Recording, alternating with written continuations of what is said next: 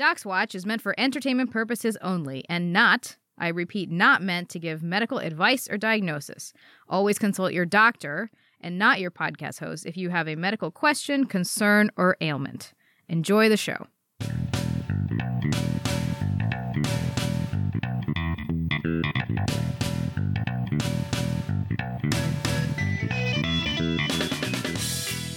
Welcome to Docs Watch, the show where real doctors tell you what's real, what's not, and what's maybe possible in your favorite movies and TV shows. I'm Dr. Jen. And I'm Dr. Deepa, and today's episode is a special one, mainly because this is the topic that actually created this whole podcast to begin with, I would say. Yeah, we we came up with this idea, the idea for this podcast when we were in residency, and I think we were on nights when we All the best ideas coming around 2 a.m. Of course. Sitting in a resident lounge. Yeah, when you have to be awake all night and you're just in the resident lounge talking about TV shows and and movies and whatever. and movies and whatever.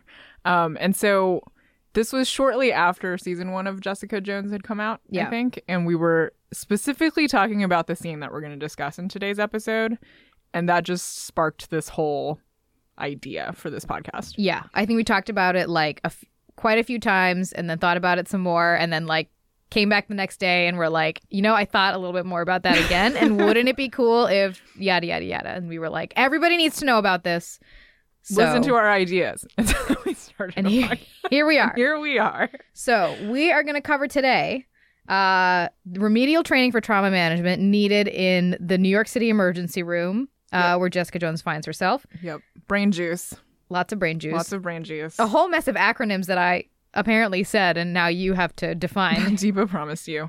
Um, and then also, when I was putting together the liner notes for this episode, which are extensive, again due to Deepa's promises. yeah, they have pictures and everything. Um, I realized that there is a there were some discrepancies between some of the numbers that we say in the podcast and then some of the actual numbers for like adult human people, and it is because we are both pediatrics by training, in that like we trained on how to do medicine in children. Exactly. And so all of our numbers and volumes and stuff are accurate to our expertise and are not accurate to adult people like Luke Cage. which is definitely not our expertise. Correct. So I did But try the to concepts, the concepts are, are- are, are still the same. Yeah. Yeah.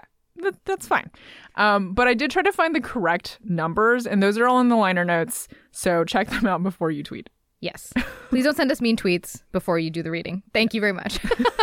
uh, enjoy the episode. Okay, Deepa, let's go to rounds. And today it's going to be a little bit different because we have to break down this scene a little bit more. Yeah, the whole thing. The whole thing. So, this is the scene at the end of season one. It spans like the last two episodes. And basically, Jessica Jones and Luke Cage got into a big fight because Luke Cage is being mind controlled by Kilgrave. Mind controlled. And mind controlled. And ultimately, she shoots him in the head, like right underneath his jaw with a shotgun that she gets out of a police car. So at the beginning of the last episode in season one, he, she is taking him to the emergency room. So they go into the ER, and then there's this whole scene where um, all the doctors in the ER sort of like rush towards him because he's like an unconscious two of guy in a wheelchair. Basically. Um, and so they're saying all kinds of like fancy things like head injury with LOC, which stands for loss of consciousness. Uh, and then they say possible blunt force trauma, and they rush him to uh, get his head scanned. Yeah, the one of the things that we want to note is the thing that they don't do with this patient that comes in with loss of consciousness is the ABCs, like checking his airway, his breathing, his circulation, which seems like it should be the first thing that you would do. Yeah, it's always the first Um, thing you do. They don't even like check a blood pressure, check his pulse, No, anything they like don't that. take vitals. Yeah. They just wheel him to get a an imaging. They say CT, but ultimately, when we look at the monitor later, when he's in a trauma bay or like in one of the emergency room bays, um, it is an MRI. Yeah. is what it looks like. Which is fine. But typically, I mean, when you work in an emergency room and there's a, some sort of trauma that comes in, the first thing you do is a, a survey, which is you get the patient in a room, you get them out on the stretcher, and then you have to assess like every single part of their body to figure out what are all the things you're going to want to do.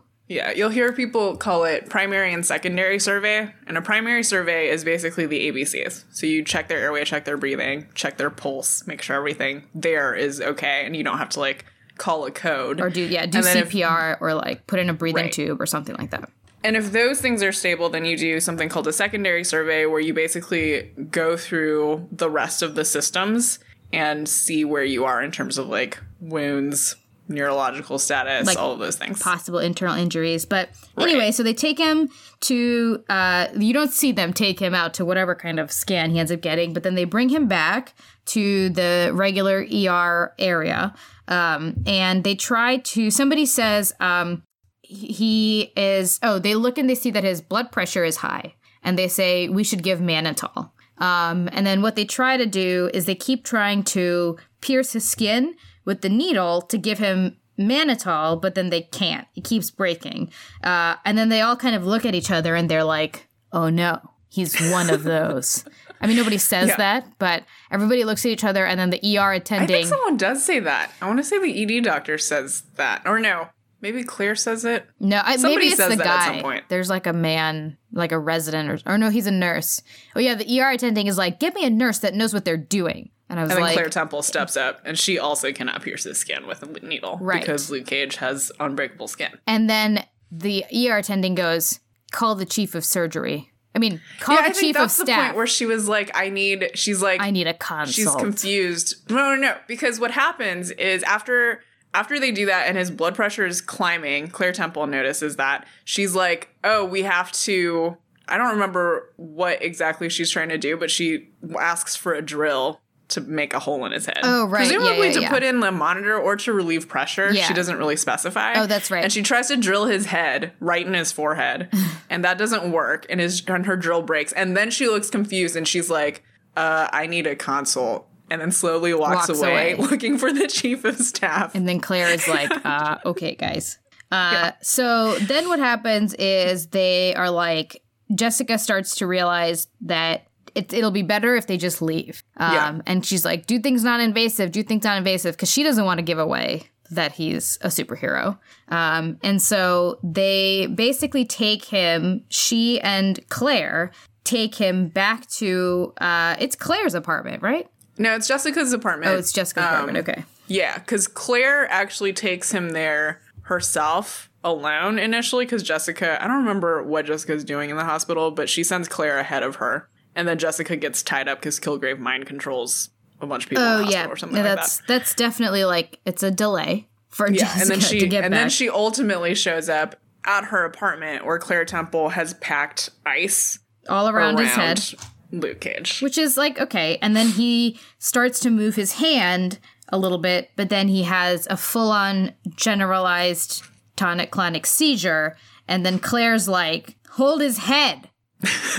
because I'm about to do something that's crazy. And she takes, she pulls out this huge needle on a syringe and then sticks it on the middle part, the sort of medial aspect of his left eye, and then just puts it in his head and then withdraws some yellowish fluid. And sometime Yeah. that somehow that makes him better. And then he wakes up.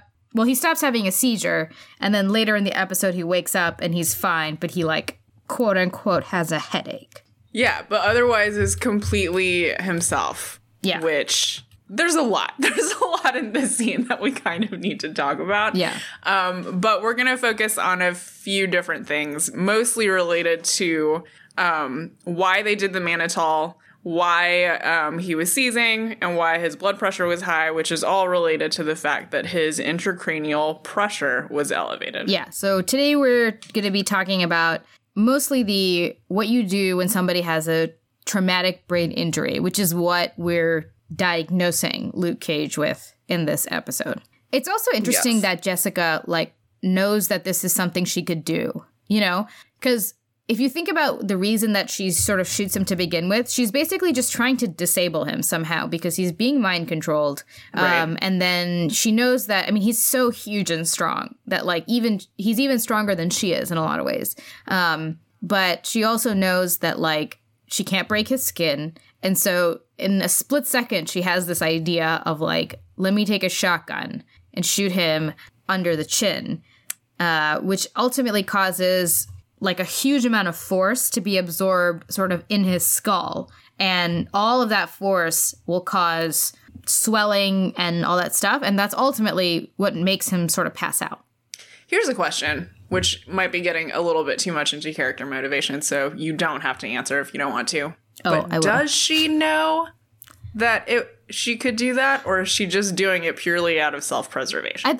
You know, you're probably right. I, I think she probably doesn't know that that's what it'll. I mean, she knows that the bullet's not going to go through him, but she was probably just like, Well, let me yeah. just try this. Did he get shot earlier in the season? I don't remember. It's been a while I since think I've seen season one. I think he does get shot earlier. I mean, she knows his skin is impenetrable because no, he does. You're right. people try to um because there's that big bar fight and the people try to like break glasses Yes. on him and it Yes. just doesn't work. And somebody tries to like stab him with a knife and it doesn't work. okay, so let's talk about the unbreakable skin for a moment. Okay. So from what what, what I had to look this up because in the show, and I will admit that I have not read the Jessica Jones Luke Cage comics, so I don't know all of the details. But at least in the show, it says that basically is unbreakable skin. And when we were looking into this, it turns out that at least in the comics, it's really just very dense skin, muscles, and bones, and apparently also rapid cellular degen- or regeneration. Not Yeah. degeneration. that would be a completely different thing. That would be the opposite of the result they would have wanted from that experiment. And it sounds like they kind of thought about this idea of like what you would do if he needed medical intervention, at least in the comics, because they did say that his skin could be cut, but only with a modified like laser that's super powered. Which is like something that somebody in the like evil lab where he got these powers to begin with would probably have, but not your run of the mill downtown emergency room. yeah. So, what are some of the problems of super dense skin? Well, the main thing, I mean, especially as it relates to the skin. So, obviously, the pluses are that nobody's going to cut you in a fight.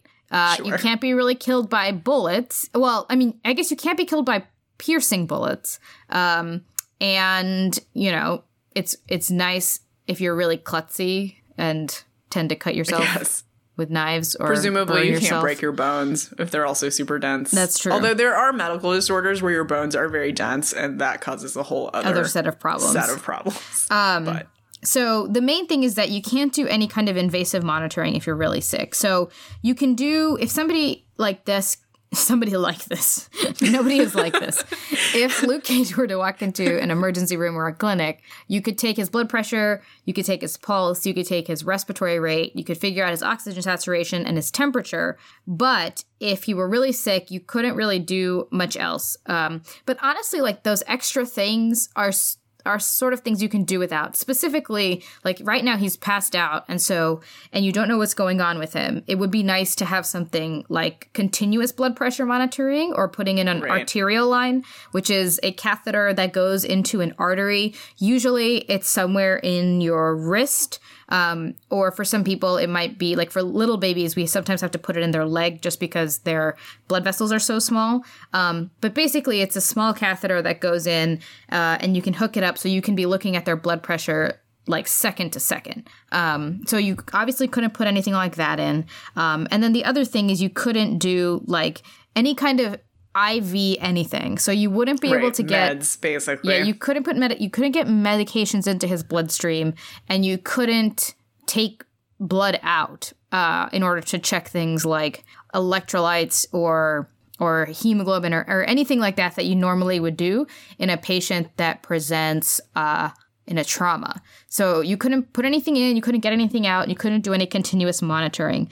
But one of the cool things I think about this scene is there are actually, for this particular thing, some things that you can do that don't involve any of that. Right. Which, I mean, Claire does the eye thing. Is that where you're going? Where are you going? Kind of. Um, we can. Uh, we'll go through. I guess we'll talk about it when we go through everything you do with a, a severe traumatic brain injury. Um, but uh, one thing that we talked about was, or I had this idea about labs. Um, Yeah. So you know, obviously you can't go through his skin, but Claire goes through his eye later. So the, the implication is that you know because essentially around your eye, your eye is obviously open to the world. Um, the eye itself has like a, a sort of protective layers uh, to protect the inside of your eye from like all the dust and light and everything in the world. Um, and then there's sort of a series of muscles and some connective tissues around it. Um, but she uses his eye as an entry point to get into his brain to pull out CSF, which is cerebrospinal fluid. But Right. And I I thought I think this was really interesting to us when we saw this scene and I think one of the first questions we had was is this even possible? Yeah. Like could you get CSF by going through somebody's eye?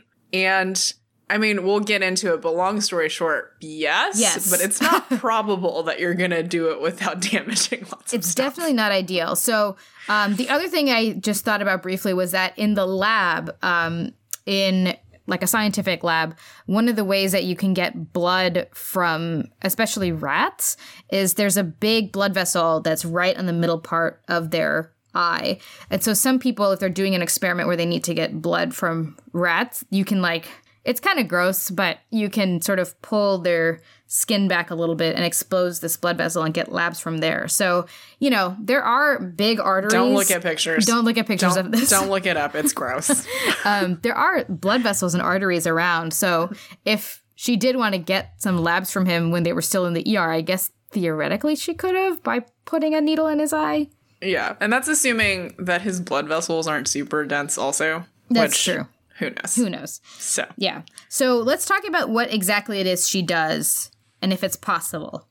Okay, so she she sticks a giant needle. It's a very long needle into the medial or the part of the eye that's closer to the nose of his left eye. Yeah. And and the reason why this this theoretically could work is because the way that your eye is structured is you have you have your eyeball and then at the back of your eyeball is the optic nerve which carries all of your visual information to your brain. Yeah. And the optic nerve is actually surrounded by the three layers of what are called meninges, which are three layers that surround your brain.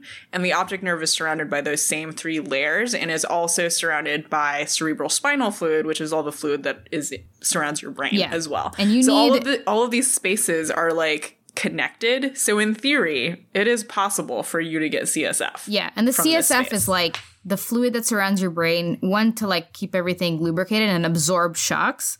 Um, Right. So like if you hit your head or something, it's not like end all be all for your brain every time. Um, but also I mean, contains don't like do it a lot, but yeah. also is a way for um, you know for the uh, nutrients and stuff that like help all the cells in your brain sort of recycle. Um, so it's like constantly being produced and then constantly sort of like bathing and washing all of your sort of central nervous things. So it runs from your brain all the way down your spine. Yeah. Yeah. And normally, so there are there are times when you do need access to CSF. Usually, um, you try to leave it alone because you don't want to breach any kind of barrier between the outside world and the space surrounding your brain. Yeah. that's how you get infections of your brain, Called which are really bad. Me- like meningitis, Yes. meninges, irritation of is the meninges. which are those layers Yep. that we just talked about. Um, so normally, if we do need CSF, we do it with what is called a lumbar puncture. Or a um, spinal or an tap. LP or a spinal tap. All of those words or all of those terms are for the same thing. And that's where we go pretty low in your spine. So the lumbar region of your spine, the lower back. And we stick a long needle through the spaces between your vertebra A longish into the needle. space. It's not too- yeah, too a bad. longish needle. Yeah. Well, it depends on. Oh, that's true. I guess adults. We're use- pediatrics, Yeah. So like the needles are short. Yeah. But in adults, it's a pretty long That's needle. true. You're right. You're right. Um, and so it goes into the space around the spine, and you can draw fluid out from there. But in an emergency situation, especially if if the situation is related to the fact that the pressure in your brain is increased or the pressure around your brain is increased, um, then what you usually would do is consult neurosurgery and have them put a drain directly into one of the spaces in your brain that contains a lot of CSF, which is called a ventricle. Yeah. And you have um, sort of th- two main ventricles, I guess three main ventricles Three main ventricles. in the head.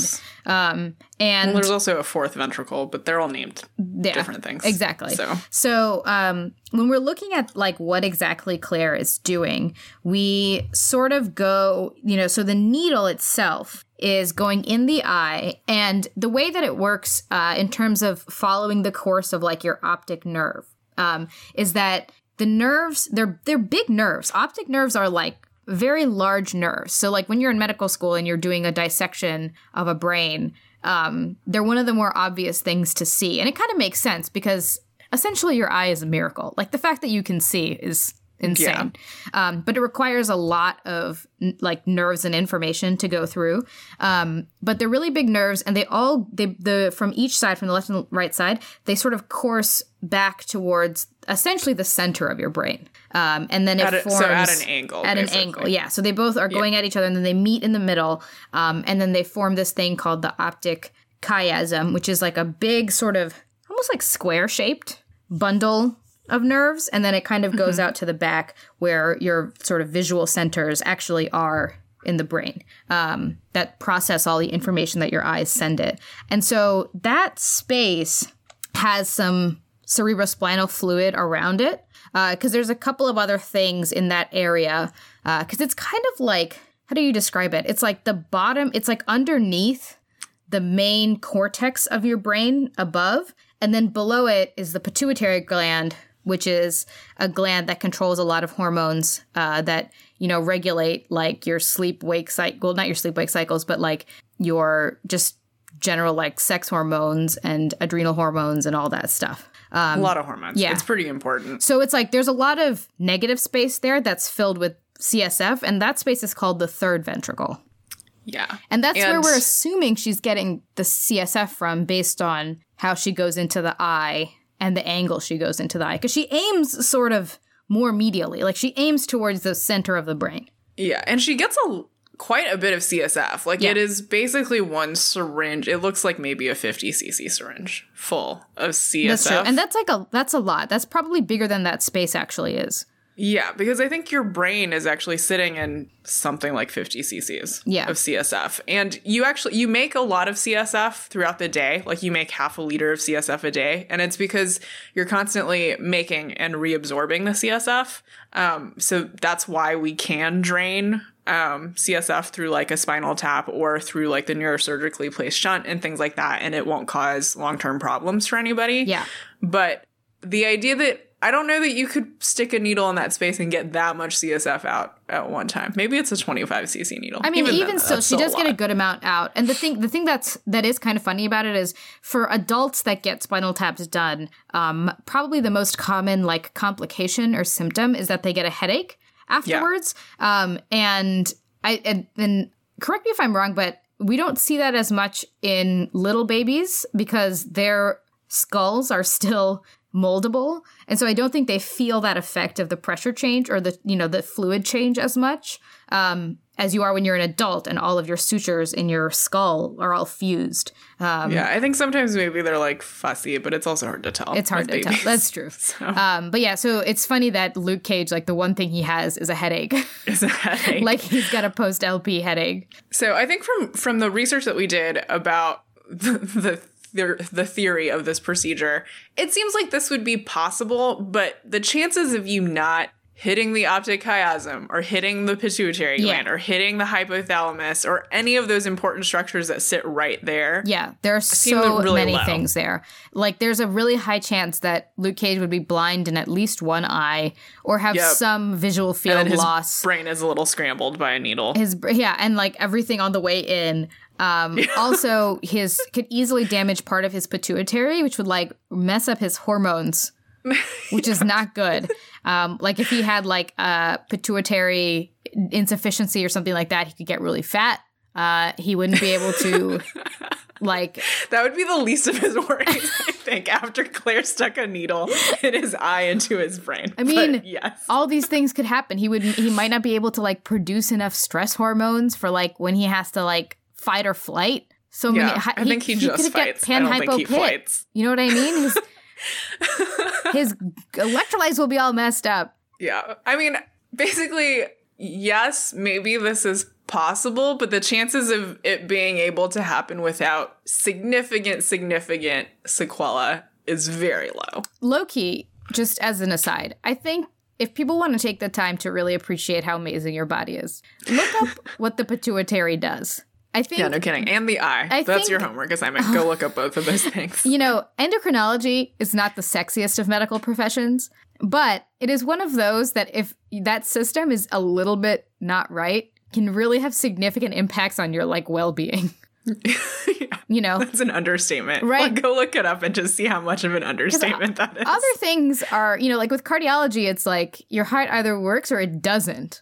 And if it doesn't, Yeah. it's like, oh, you're like going to be dead or something like that. But this is like a little bit of dysfunction can cause a sort of like smoldering badness. it's fascinating. But that's not what we're talking about today. Yeah. We're talking about our um, Mr. TBI Luke Cage. TBI. and or traumatic brain injuries Yes. and increased um, ICP. So let's talk about um, the hypertension yes. that we see, which they note in the emergency room as they're trying to stab him with needles. Yeah, so when they're trying to stab him with needles, somebody says his blood pressure is 180 over 110. Um, and so the reason I, I thought it was actually really cool that they like included this in the whole thing because what they're going for is they're trying to describe Cushing's triad, uh, which is the sign that somebody has intracranial pressure. These are things that come together. So high intracranial pressure, intracranial pressure is just the amount of pressure in your cranium or your head Yeah. or your And because, like we said, as an adult, your skull is just an enclosed space, so that the only hole essentially is the place where your spinal cord Comes goes out. from comes out of your skull. Um, so your brain, we call it like a brain in a box. Your brain is just sitting in a very rigid box, and so the amount of pressure in there is going to affect all of the structures in there, which is just your brain. And the reason that having a high pressure in there is bad is for one for one thing, I mean it it makes you it disrupts some of the functions of your brain, but your brain stem, which is the lower part of your brain or it's kind of like the stalk that your brain sort of sits on before it goes through that hole in the base of your skull into your spinal column. That part of your brain has essentially like all the important things that you need to function. And Yeah. when that starts to get pushed through that part of your brain because there's too much pressure, that is how you can be closer to dying. yeah, and Cushing, Cushing's triad or reflex um, is kind of a later sign Yeah. of increased ICP, which if you see these things, so the three components of it are basically hypertension, so increased blood pressure, um, bradycardia, which means your heart rate slows down, and then um, abnormal breathing or apnea, so either slower breathing Or not breathing at or not breathing at all. And and basically when you see that, what you're really concerned about is the fact that the increased pressure in the skull has led to a situation where you're worried that the base of your brain is going to herniate or push through that singular hole in your skull. yeah. And that's Um, and if that, is happens, major badness. you will die, basically. Yeah. So, all of those things. So it's like all of the centers that control those like basic vital uh, body functions are right in that part of the brain. And so when you start seeing these signs, you're like in pretty big trouble already. Yeah. Um, that's why we worry when people have head injuries. If they say that they were throwing up a lot, we worry about high intracranial pressure because that is also a center that's right in that brainstem, this area that makes you throw up. And so when that gets like compressed, you puke. And so that's Yeah. that's why we care about it. So we Cushing's triad is what they talk about and recognize, which is kind of cool. Um, and the main thing when you start worrying that somebody has high intracranial pressure is there's a number of things that you can do to bring it down. And they go from sort of non invasive to very invasive uh, things. And so we'll sort of go through each of those. There's like a, you know, there's a sort of algorithm of things that you can do. Um, and we'll go through each of those steps. Yeah. So the the first things that you can do, which are kind of the least invasive things, well, in theory, if you were going through this situation in a hospital, you would have neurosurgery come and put in um, an ICP monitor, so a monitor that actually just can tell you or give you an idea of what the pressure is inside the brain Yeah. or inside the skull. Um, and then you would also frequently have them place, or they would place an EVD, which is called an external, oh god, external ventricular device Drain. Right? drain. Yeah, I think it's external ventricular uh, I think you're right. I think it's drain because it drains stuff. So that makes sense. Yeah, you got it. External And ventricular. so, what the EVD, if you have those things, one of the first things that you could do is simply just open the EVD, open the drain, and have a little bit of CSF come out. Yeah. And that will just decrease the pressure automatically because you're removing some of the fluid there. Um, the other things you can do are basically elevate the patient's head above their heart. It seems so obvious, but- gravity helps. but it seems obvious, but being in a slightly head up position is actually not a typical position that we keep people in in the hospital. No, So because it's very inconvenient for a lot of other emergency Yeah. things that might need to happen. Yeah. But it is important in increased ICP. They do not do this in the So emergency elevating room head for of the bed is one of the things they could do for Luke Cage, since they don't have access to anything that is inside his skin. Yeah. They can also, um, the other thing that we'll do is we'll keep patients really sedated and sometimes even paralyzed. In Luke Cage's case, he's passed out. So, Yeah. and he, he can't, it's hard to get him sedation. Although you could go rectally Oy. and give him benzos and stuff. Hmm. or in his nose. If you needed, or in his nose. Or his you mouth. Could sedate him. Um, and so those are, and then, and then you do things like you just maintain their oxygen status. Um, and in theory, at this point, if you had loss of consciousness, you don't really know exactly what's going on and you had increased intracranial pressure, patients would normally be on a vent. Yeah, you would. like you would you be would put a controlling breathing their tube in, breathing and you would put them on a ventilator. Um, because another thing that you can do to try to decrease the pressure in the brain is hyperventilate someone. So make them breathe faster than normal to blow off CO2. Um, Because CO2 is a vasodilator, which means it makes blood vessels um, dilate or get bigger to get more flow. And so what it does is it will uh, try to make that not happen in the brain. Right. Um, the other things you can do are, are things that we would do for any patient, like treating seizures, which they do try to do for Luke Cage. Um, they do it in a really weird way, but they, they treat a seizure. Um, you would treat fevers. Like if there was any kind of temperature deviation, you would work on that. And then the once we start talking about mannitol, which is one of the things they call up, call for in the emergency room, those are kind of what we call second tier interventions. So mannitol um, is basically it's called something called hyperosmolar therapy. Yeah, it's a type of sugar. Yeah. And so what it does is it makes the uh, it's it's hyperosmolar, which means there's a certain amount of like substances in your blood normally, like electrolytes and sugars and all this stuff that gives it a certain amount of uh, osmoles, which is just like how many particulates are in a certain amount of fluid.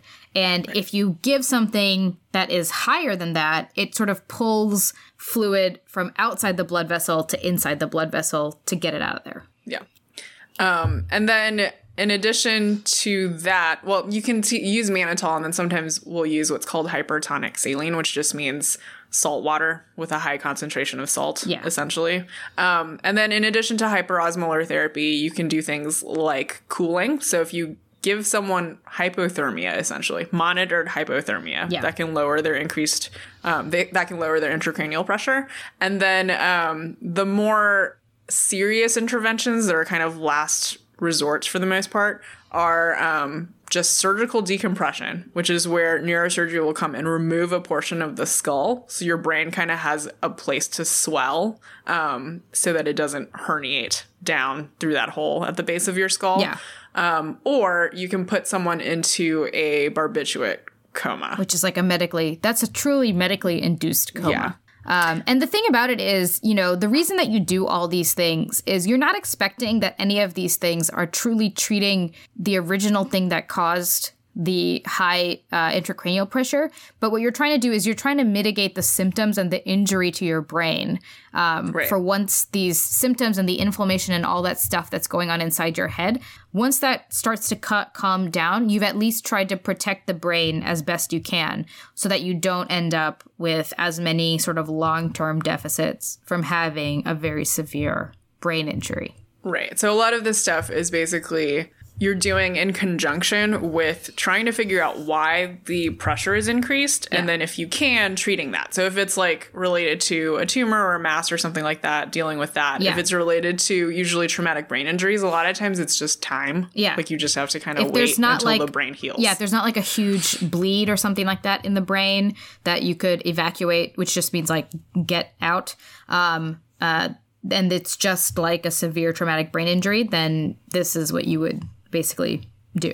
Yeah, and you would just do it until signs started getting better and then once once you had indication that the brain was healing and the pressure was going down you would just slowly peel back each of these therapies um, and these therapies are kind of done in conjunction with each other Yeah. so if you're doing hyperosmolar therapy if you're using mannitol and stuff like that you're still doing that while you're doing All a the other things. stuff Yeah. So um, so when you peel it back you take it away one at a time And like for Luke Cage, what could we have done? So we could have elevated the head of the bed, right? Yes. We definitely could have. which they did not do They didn't do. We could have uh, put in a breathing tube, and They also did not they didn't check his airway I mean all, that's true. so.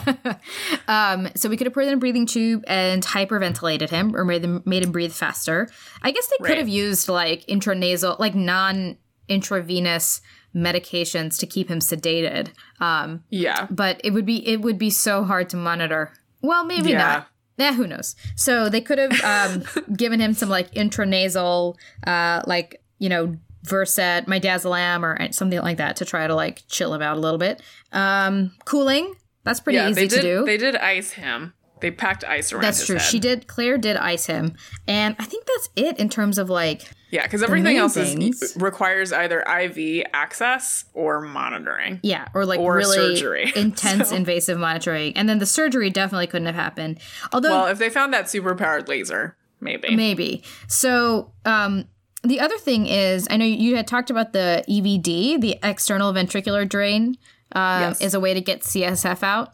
The I guess technically when Claire went in her in the eye, oh, if she was oh. in a CSF space, she could have gotten a, a pressure yeah, from that.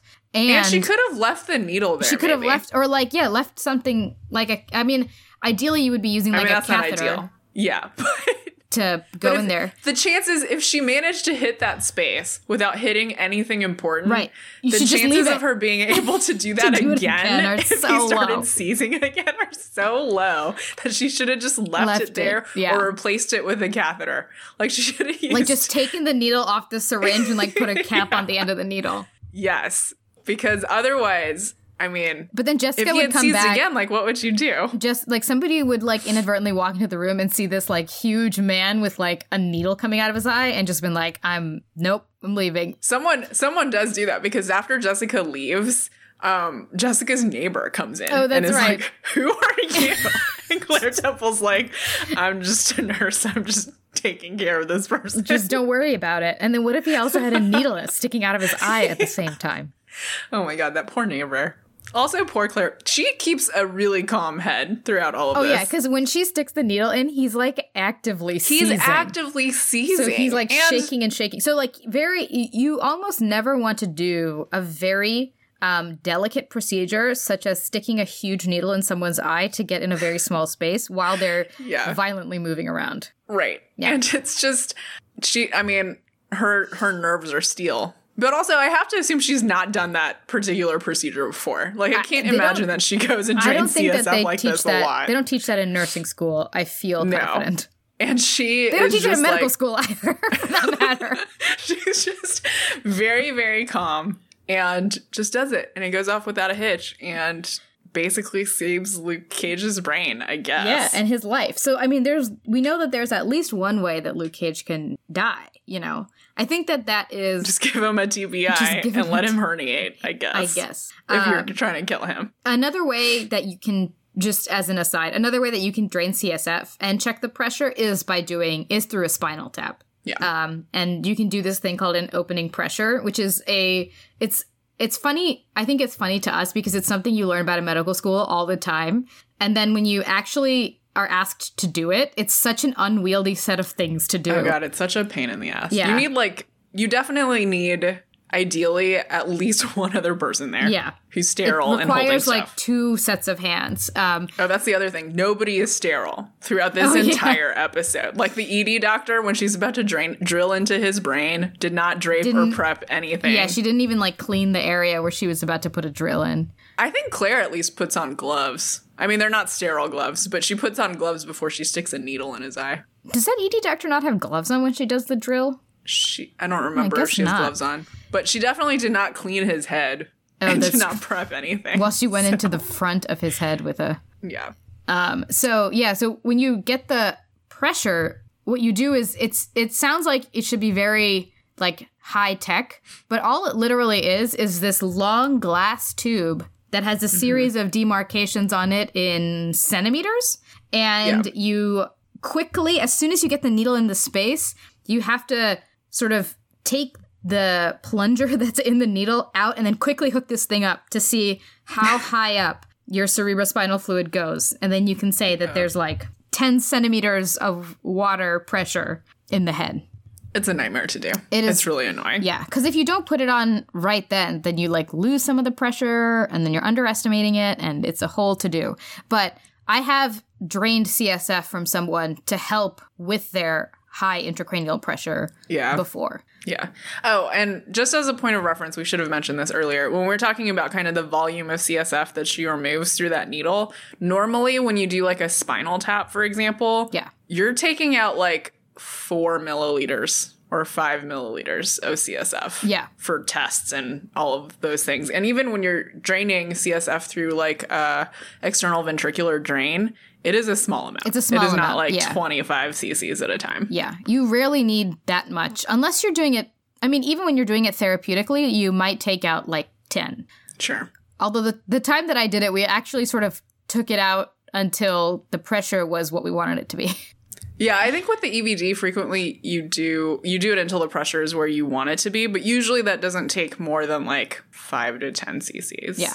you definitely usually do not drain like twenty five cc's or fifty cc's at a time. It's not good. So- Not a great idea. So, all right. Have we talked enough about severe TBIs? I think we have covered everything that we need to cover. We have all of our acronyms down. I don't know if we've defined all of them. Hopefully, we did. We may will or may not put a sooner or later. glossary in the liner notes for you guys. Um, but let's go to the resident lounge. Um, one of the things that I wanted to there, there's a couple of things that I want to talk about. One of them is that so at the once they stabilize Luke Cage, once Claire Temple and Jessica Jones are there, and Luke has stopped seizing and they're calm. Um, they they look over and Jessica has that leg wound from when a nurse or somebody like slashes her with a scalpel Oh, yeah. and and they they talk about how like she doesn't actually need stitches and so she uses these like butterfly uh steri, Steri strips, which are just a really uh what is it it's like a it's kind of like a dressing like a band-aid almost but Yeah.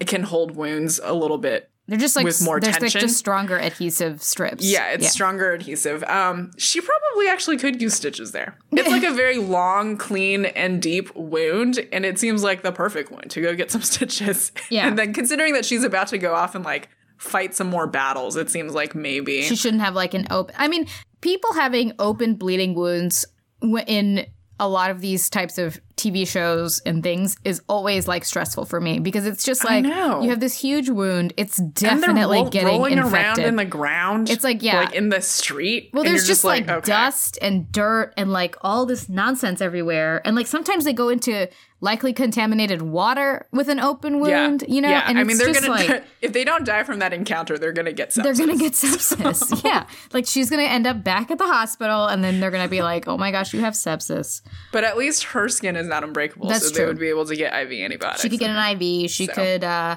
get antibiotics. She could get uh, vasopressors if she needs them. All this Yep. stuff. So she probably needs stitches. so that's one thing. That's one thing. Another thing is, um, you know, looking like talking about how like Luke Cage's power to begin with, that he probably has super dense skin that's impenetrable, but also super dense muscles and bones, kind of made us think that all of the power from that shotgun would have just been concentrated on his brain. Um, Yeah. which would just make it mush. So, like, when Claire goes in to take it out, like, she should just get, like, mush brain and not Yeah. just CSF. Because I mean, if you think about so like I was thinking about cars as kind of an example because the reason why your bumper just like falls apart when you're in an accident is because it's supposed to. Yeah. Is because it's supposed to absorb and disperse that force so it doesn't get transmitted into the car and to you.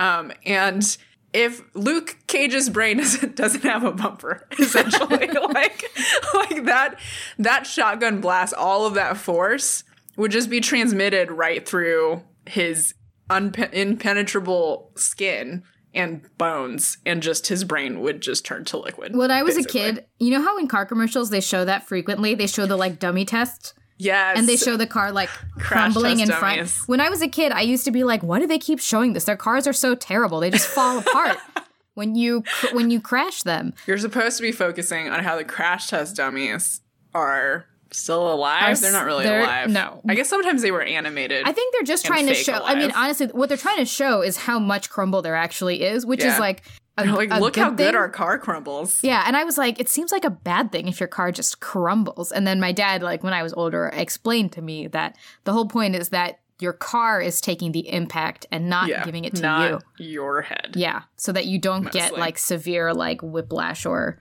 um, a brain injury or something like that. I think, and also the part that always freaked me out was like when the airbag would deploy and the dummies would Yeah. go like seven inches in, like their faces would go way into the airbag.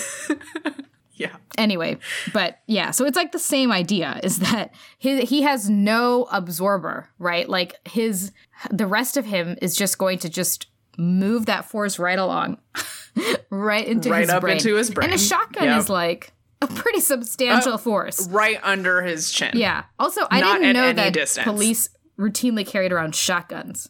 Is that real? I I assume that they I mean like if they were getting called to some kind of like violent disturbance, I know that like sometimes they're outfitted which they can be in the well, at least in TV. I don't know in real life. But a shotgun you TV police fire frequently have shotguns. I mean, it depends. There's different kinds of shotguns. This is getting like too into the detail Oh. of shotguns, but there's like you can presumably have shotguns that load. I, this is from video games and TV. I don't know. I don't actually I don't know anything about I'm just shotguns making either. stuff up. So I can't. According to TV, there are shotguns that you can fire more than once. Um, well, yeah, obviously you can fire them twice because you put two shells in the and shotgun. more than twice, some of them Okay. in video games and TV. I don't know. It's I don't know We'll either. look it up. We we should not speculate Well, on no, guns. I have we no don't know idea what police have in their cars. They may very well have shotguns. Um, we were also looking up Luke Cage's origin story, um, and I think in another episode we'll probably get more into like the science of a lot of how these like superheroes Quote, came to be. them. Science, quote. I unquote. mean, science with quotation marks and italics. Um, but it's kind of interesting because it's like all these ideas that are like close to real, but like not quite there. Um, Yeah. And it seemed like, especially in the spectrum of like Luke Cage, Jessica Jones, who else is like a genetic something or other? oh, a lot of them. lot- Captain America. Captain America, yeah. So a lot of those superheroes have like something. It's it's not that Hulk. they're Deadpool. It's not that they're like uh, born with this, but somebody has like done something to the fundamental structure of some. Sometimes it'll be like their cells. Sometimes it'll be like their DNA, that Yeah. sort of thing, and like that's how they came to be. At some point, we'll talk about gamma radiation. and uh, spider bites. Um, But basically, when we read it, they said that there's uh, sort of scientist immersed who would eventually become Luke Cage, but was originally called Lucas, in an electrical field conducted by an organic chemical compound, which. I don't know what that is, it's just but it's a, bunch of words It's a mad put together. It is basically a Mad Lib. And so it was like, okay, electrical field, organic chemical compound. And so immediately we thought of just a series of potato clocks. Yeah, you know, like Connected in to each grade other. school for your science fair when Yeah. you're making light bulbs turn on through potatoes. That's probably what Luke Like Cage is what I'm envisioning, because if you're immersed in an electrical field, it doesn't look like anything. Like electricity does is invisible. You know, like it's not like a big vat of electricity. It's just like it's a force, right? So you're all I see is like a big circle of potato clocks that are Yep. stacked like 50 potatoes high. Yeah. and then he's just like in the middle, just like twitching every now and then.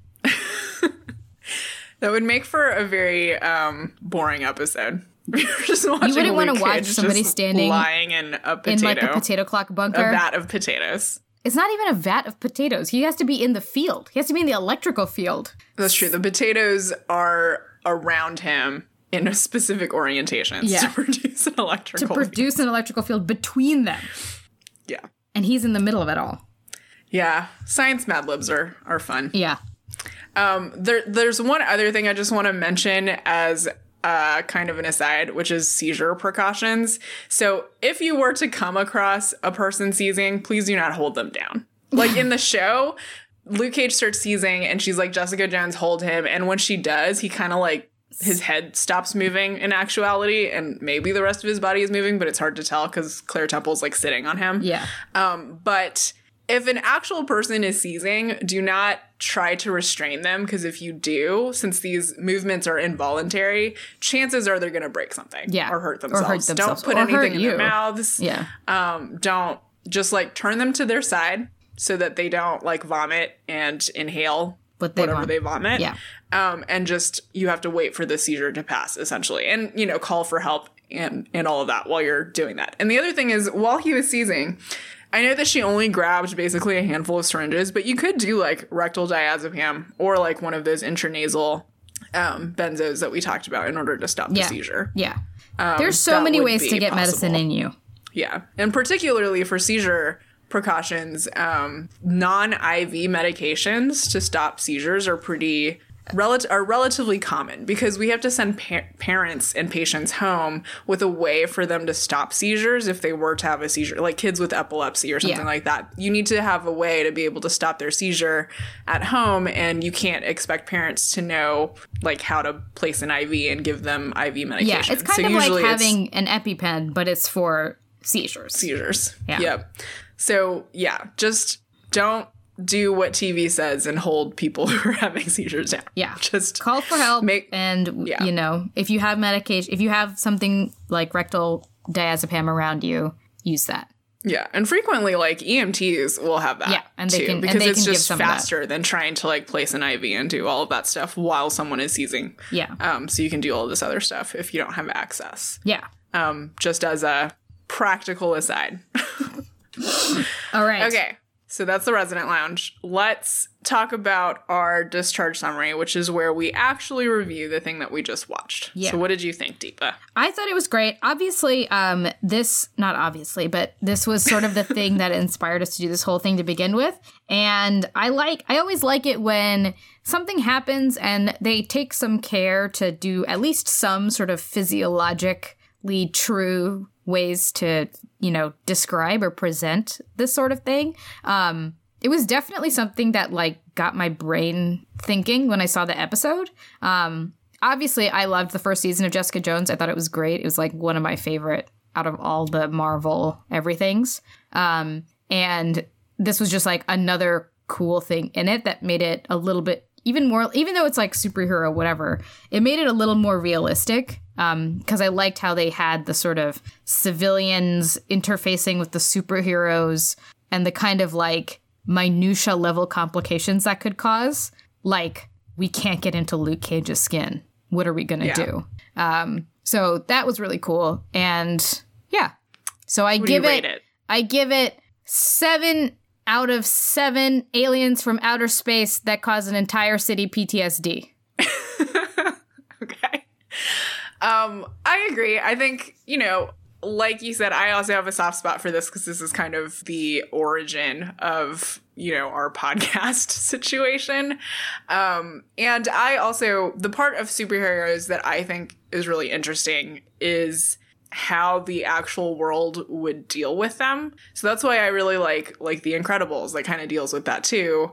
Um and X-Men because it's kind of just about like what would people do if superheroes actually existed and, Yeah. and what is their impact on actual life for non-super people. Um and I think Jessica Jones does a really good job with that. Um and again, the medical details, there's like weird stuff here and there, and we tend to be a little critical because that is the point of our podcast.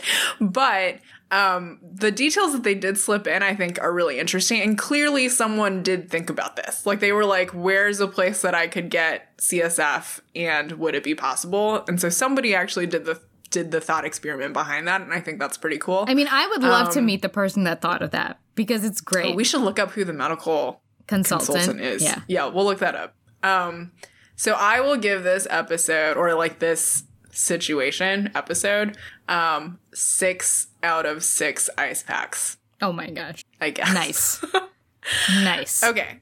So that is all we have for today. Um, thanks for listening. see you next time Thanks for listening to DocsWatch. You can subscribe to our medical ramblings on Apple Podcasts, Spotify, or wherever you get your podcasts. Find us on Twitter at DocsWatchPod or visit us at DocsWatchPod.com.